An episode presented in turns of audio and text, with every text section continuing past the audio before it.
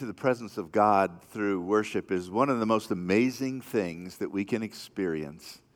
And how sad is it if we are preoccupied to the place where we don't enjoy this wonderful experience.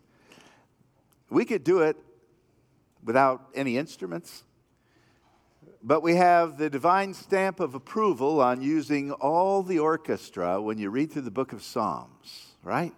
The drums and the cymbals and the strings and the pipes and things that haven't even been invented yet. So I love it when people who are gifted donate their gifts so that we can enjoy worship, and it can, in a very real sense, be enhanced by the very things God has created in diversity of gifts and voice and talents. David was the sweet psalmist of Israel. Boy, could he play. I'm only guessing.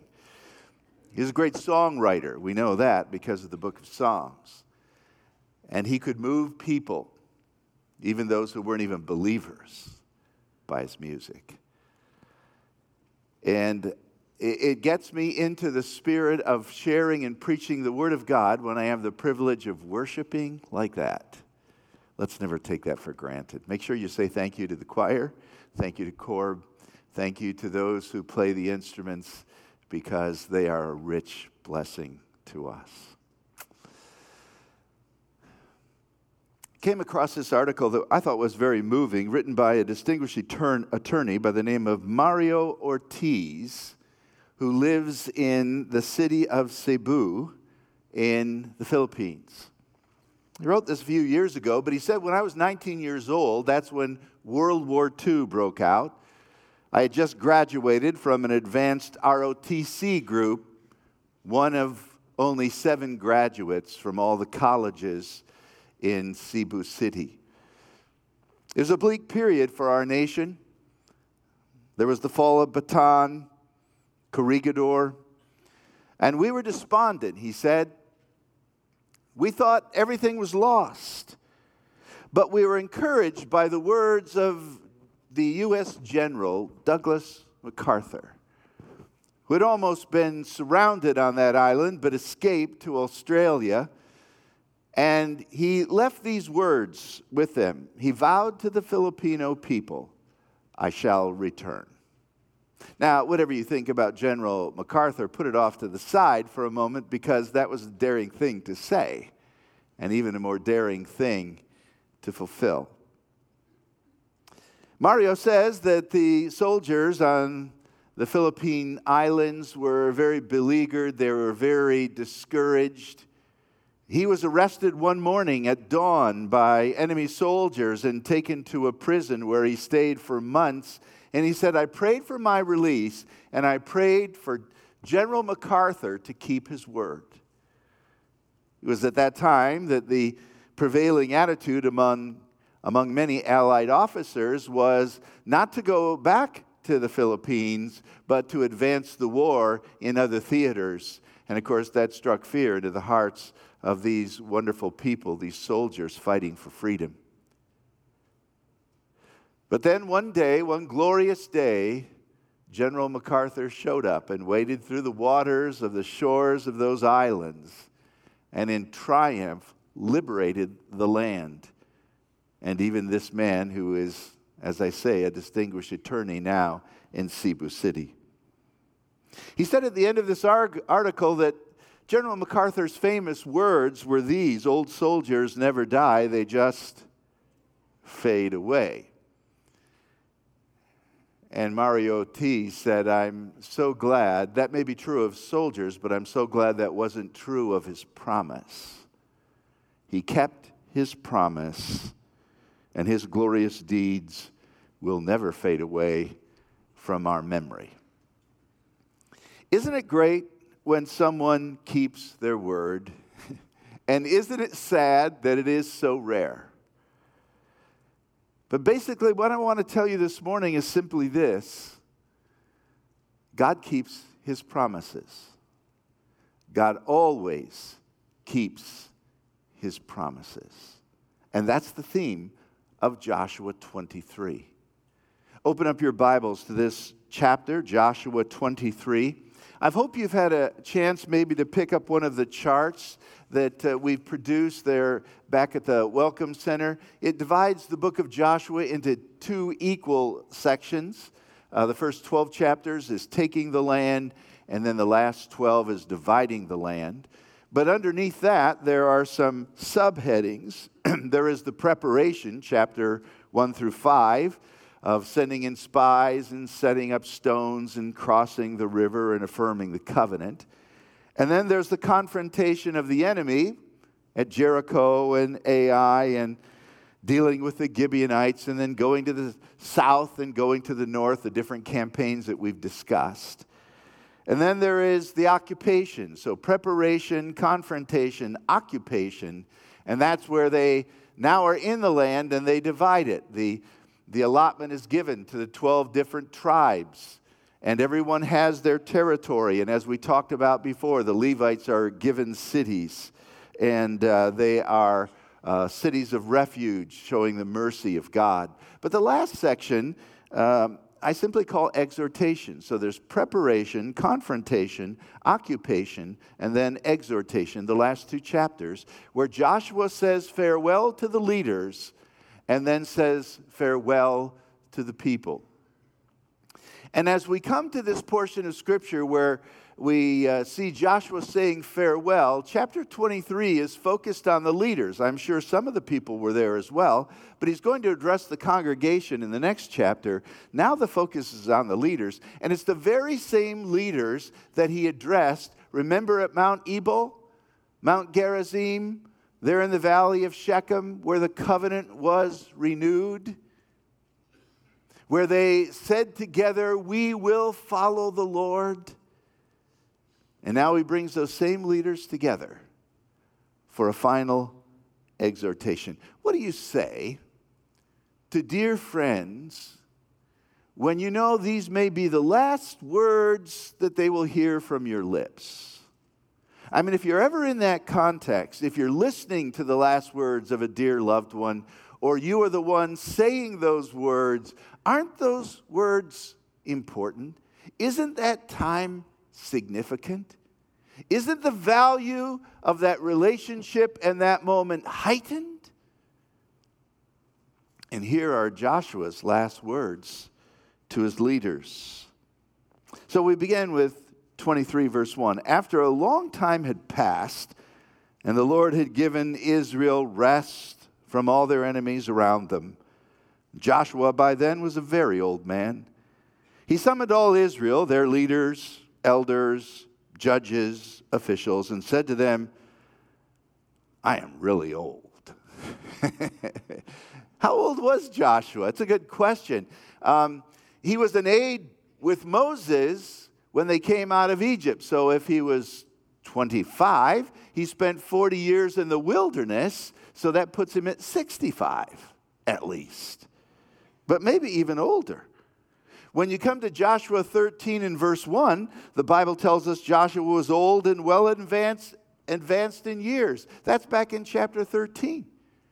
In chapter fourteen, you remember the exploits of uh, Caleb, who was how old? eighty-five, you're right. He and Joshua were spies together, and maybe they're, so they're of a similar age. I don't know. But in the next chapter, Joshua dies at the age of one hundred ten. And so I'm guessing that we're close to the end, and this is within the ten years. He's probably at least one hundred years old.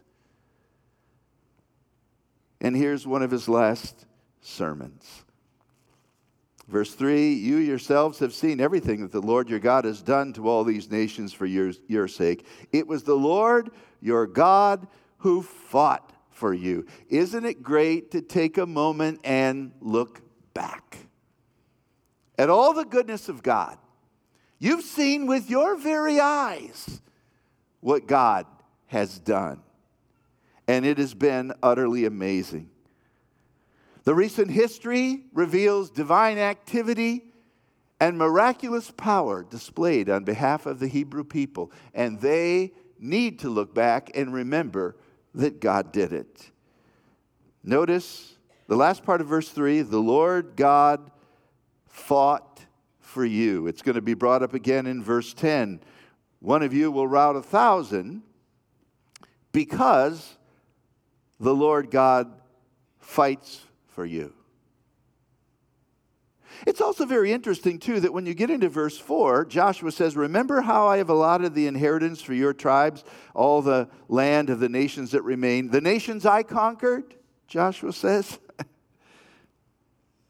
What do you have here? You don't have a contradiction. You have a wonderful blending together of God's sovereignty and God's power displayed through human weakness. One can rout a thousand. Verse ten, because God is fighting for you. I conquered the nations, Joshua said, because the Lord fought for them. And sometimes they didn't, they didn't do anything. It was the Lord who had the extended day and the Lord who sent the thunder and the hail. Many times the Lord drove the people out without even the army being around. So what is indispensable in the work of God is God. We just get along, get to go along for the ride. I remember years ago playing football, and uh, the guys were much bigger than me, and, and I wasn't very good, but uh, as an end, sometimes, a, a pass receiver, sometimes I would be brought into the line to block, which I really hated, but next to me was John Terreras. He was six foot four and an all-county tackle. And sometimes the play called for us to double-team. Well, double-teaming with John Terreras was easy. Okay, John, you hit him, and I'll follow. So when they look at the film, I want to be touching the other guy. I want to be close, you know, because when they look at the film and you're not doing anything, that's really bad. So John and I would devastate the defense. Oh, I mean, well, John did it. And that's the kind, uh, kind of the way it is with our walk with God. Oh, you've been faithful, have you? Because of God's grace. Oh, your prayers are being answered, and you pray with power because of God's grace. Oh, you've defeated a sin. That's God fighting for you. You're just along for the ride. But what a privilege it is to be along for the ride and to be able to do something by the grace of God. Second Corinthians six one, we are God's fellow workers.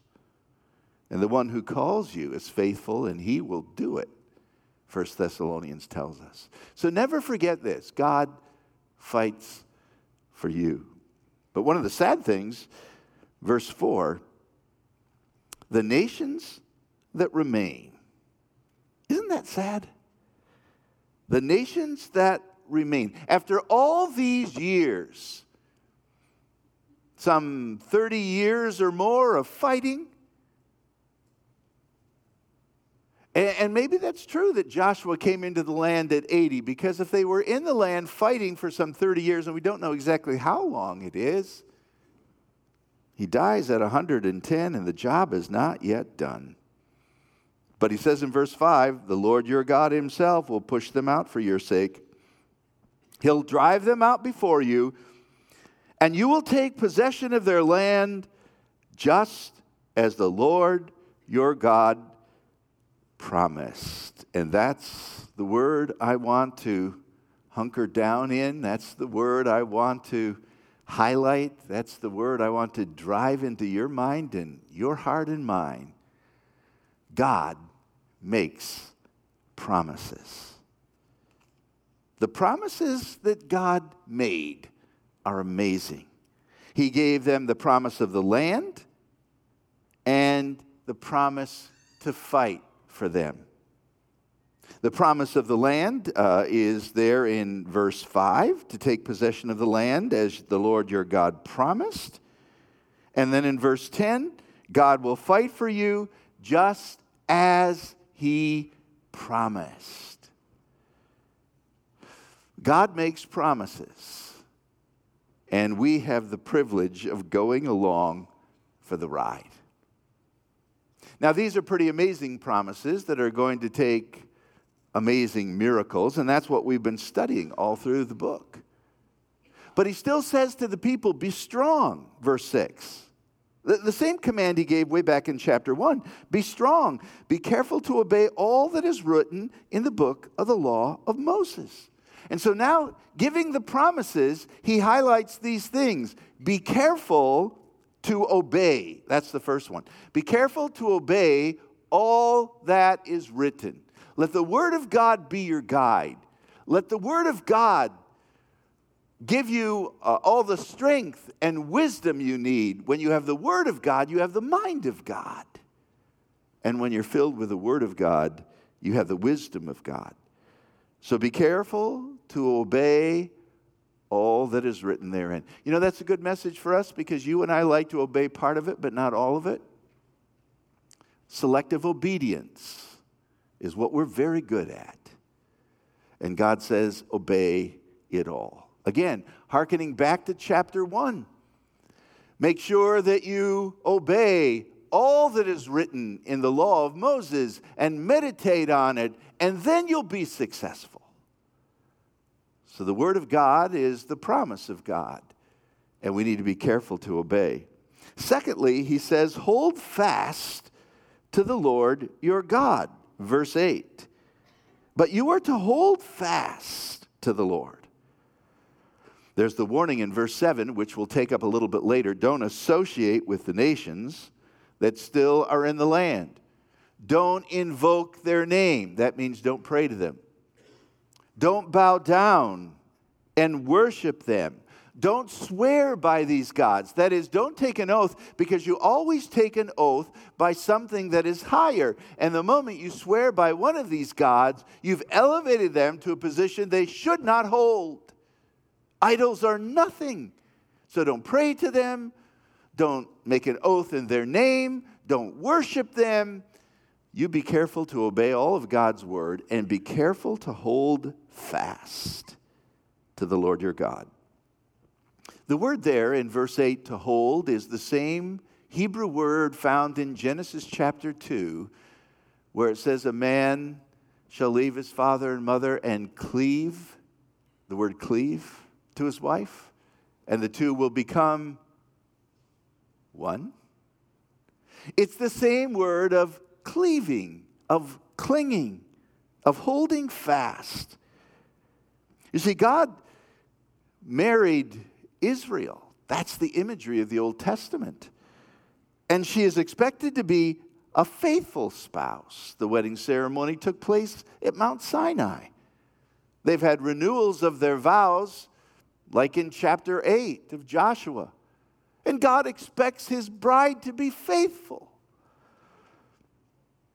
Clinging to God speaks of a profound closeness, an intimacy that should be experienced in the best of every marriage. And that's why the psalmist says, you have been my help, and in the shadow of your wings I sing for joy as my soul cleaves to you. So there's the obeying of God's word, but there's the cleaving of, uh, of ourselves to the Lord himself. We've got to get beyond mere precepts, mere creeds. As good as they are, we go beyond the creeds to the Creator. We go beyond the precepts to the person. And that's why the last thing he says in verse eleven is that you are to be very careful to love the Lord your God. Be careful to obey, be careful to cling, and be careful to love. Because love fulfills all the law. How many of you have a relationship with the Lord that is distant because it is almost professional? It's sterile. It's obedience and drudgery. God wants you to close the gap by not only obeying his truth, but clinging to his person. By the way, it's repeated over and over again in this chapter. The Lord, your God. The word Lord is Yahweh. That is an objective way to describe his character. Your God is personal. That's subjective. And it's Yahweh, the creator of the world, is yours. Understand who he is, and then understand he's yours. And he invites you in. C S. Lewis, just before he died, wrote a letter to an eleven-year-old girl, and these are some of the words in that letter.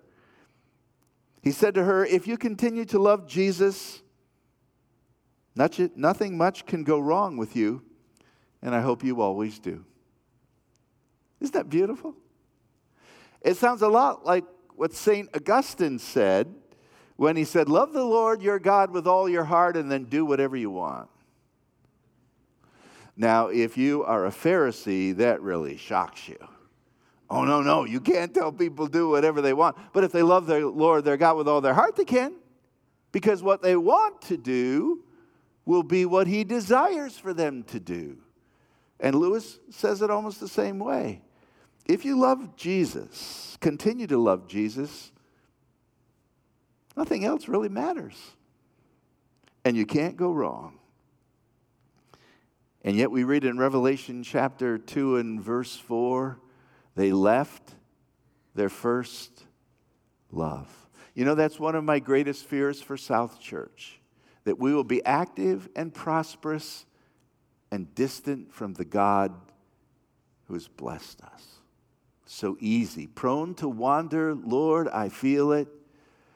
Prone to leave the God I love. Here's my heart. Oh, take and seal it. Seal it for your courts above. And that's a good prayer. Seal my heart. But we're not done when we pray that prayer. God says, now every day I want you to give your heart to me and love me and show that you're mine. So promises made, verse five. Promises kept, verse fourteen. We'll jump down a little bit. There's the warning again in verse twelve. This is the second time they're warned. If you turn away and you ally yourselves uh, with the survivors of the nations that remain among you, if you intermarry with them and associate with them. By the way, this intermarriage is not a question of race. It's a question of faith. It's not that it's wrong to intermarry someone from another race. Moses did. But you shouldn't marry someone from another faith. Why? They will take you away from God, just like the idols do. By the way, idols are very attractive and effective in weaning people away from the true God because idols are fashioned after your own preference and imagined after your own lusts. And idols are under your control. And that's why God was so clear. Don't associate. Don't intermarry. Don't worship the gods that these people worship. Otherwise, verse fourteen, these people will become snares and traps for you, whips on your back and thorns in your eyes. That's pretty vivid, isn't it? Um, whips on your back. What was that uh, little phrase we used to say? Something about making a promise and that if I don't fulfill my promise, may I die and stick a needle in my eye. Remember that? I had it memorized before I came out here. Now I can't remember it. And most of you remember it. Uh, what an awesome thing to say. But it was basically saying, if I don't keep my promise, may bad things happen to me. And one of the worst things a child could think of, I guess, was sticking a needle in their eye. And that sounds a whole lot like thorns in your eyes. You'll perish from the good land that God has given you. So there's the second warning. But promises made and promises kept, verse fourteen. By the way, that's a good summary of God's relationship with humanity. Promises made, promises kept. Some promises are unconditional, meaning God will do them no matter what we do. Many promises are conditioned based on our obedience or disobedience. So look at verse fourteen, and I, I love this verse. God says now, or Joshua says, now I am about to go the way of all the earth, the way of all flesh, a euphemism for death. You know with all of your heart and soul that not one of all the good promises the Lord your God gave you has failed. Every promise has been fulfilled. Not one has failed. Isn't that an amazing statement? Think about it for a moment. These promises are successful promises. They're always fulfilled. Not one has failed. They're plentiful promises. All the promises God gave you. Sounds like the garden. You can eat from all the trees in the garden. There's only one you should avoid. Thirdly, these are good promises, verse fourteen says, which means they're intent on blessing you, filling you with joy, satisfying your soul. They're good promises. And finally, they're your promises. Verse fourteen, they're given to you. That's why they're called precious promises in the New Testament. They are successful, they are plentiful, they are good, and they're yours. Embrace them. Live on the promises of God.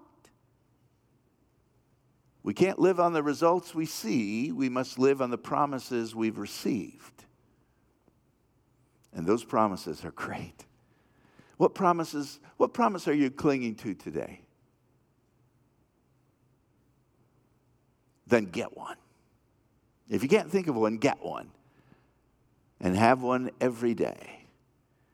And live on the promises of God because they're amazing. But verse fifteen introduces us once again to a warning. The promise is kept. There are good promises and there are hard promises. Verse fifteen, just as every good promise of the Lord your God has come true, so he will bring on you all the evil he has threatened until the Lord your God has destroyed you from this good land. If you violate his covenant,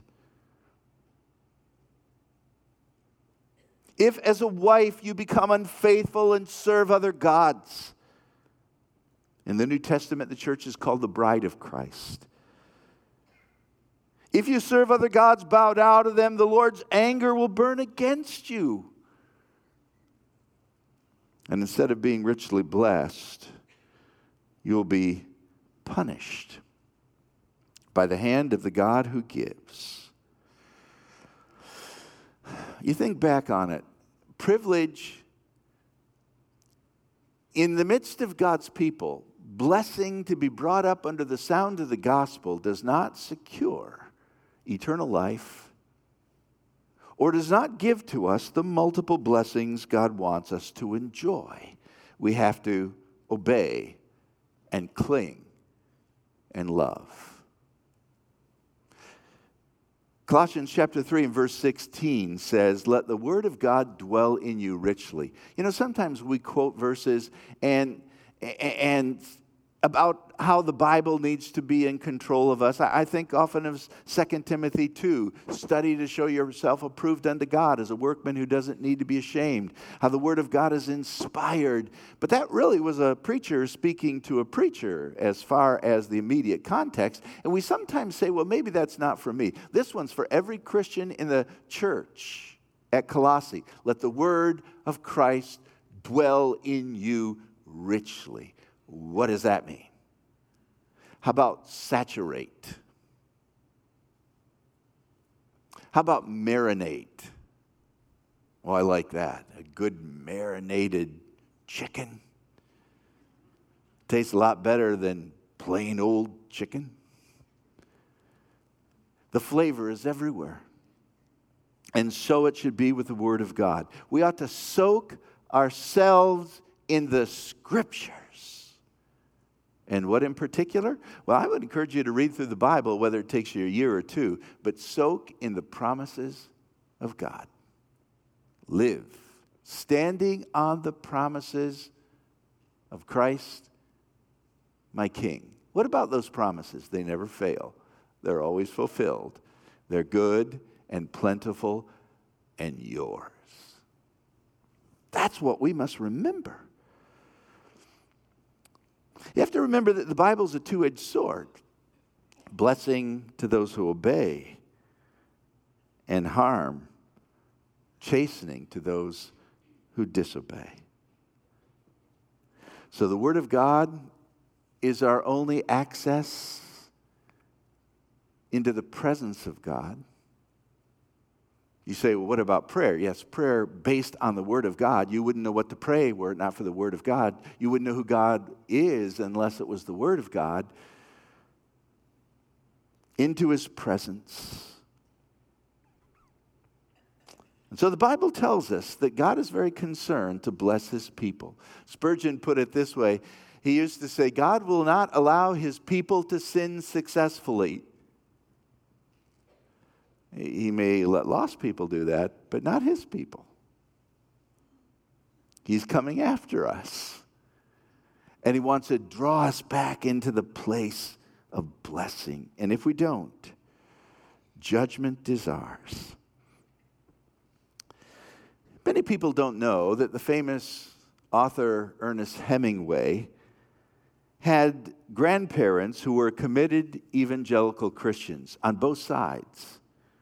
His paternal grandparents were graduates of Wheaton College and close personal friends with D L Moody.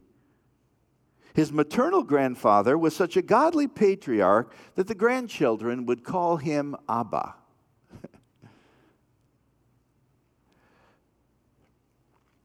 And in that evangelical atmosphere, he was reared in Oak Park, Illinois. But when he left, he became a worldwide emblem for living as you please, a bohemian lifestyle. He once wrote, I live in a vacuum that is as lonely as a radio tube when the batteries are dead and there's no current to plug into. Talk about despair. And what did he do? Yeah, took his life. When he had the gospel.